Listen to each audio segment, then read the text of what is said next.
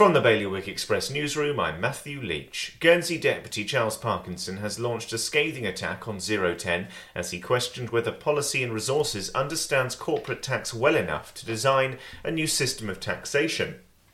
Meanwhile, a Jersey gallery owner's £14 million plans to transform an ageing former hotel into a five star art themed establishment, spa, and cookery school have been approved after enthusiastic support from a former bailiff, minister, and real housewife of Jersey.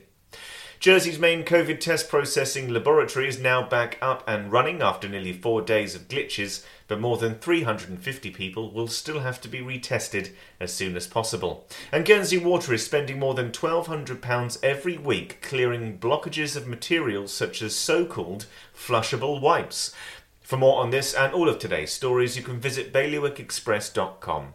Your weather today is going to be a fair and sunny day with isolated showers. Wind will be a southwest moderate force 4, and there'll be a top temperature of 17 degrees. And that's the latest from the Bailiwick Express news team.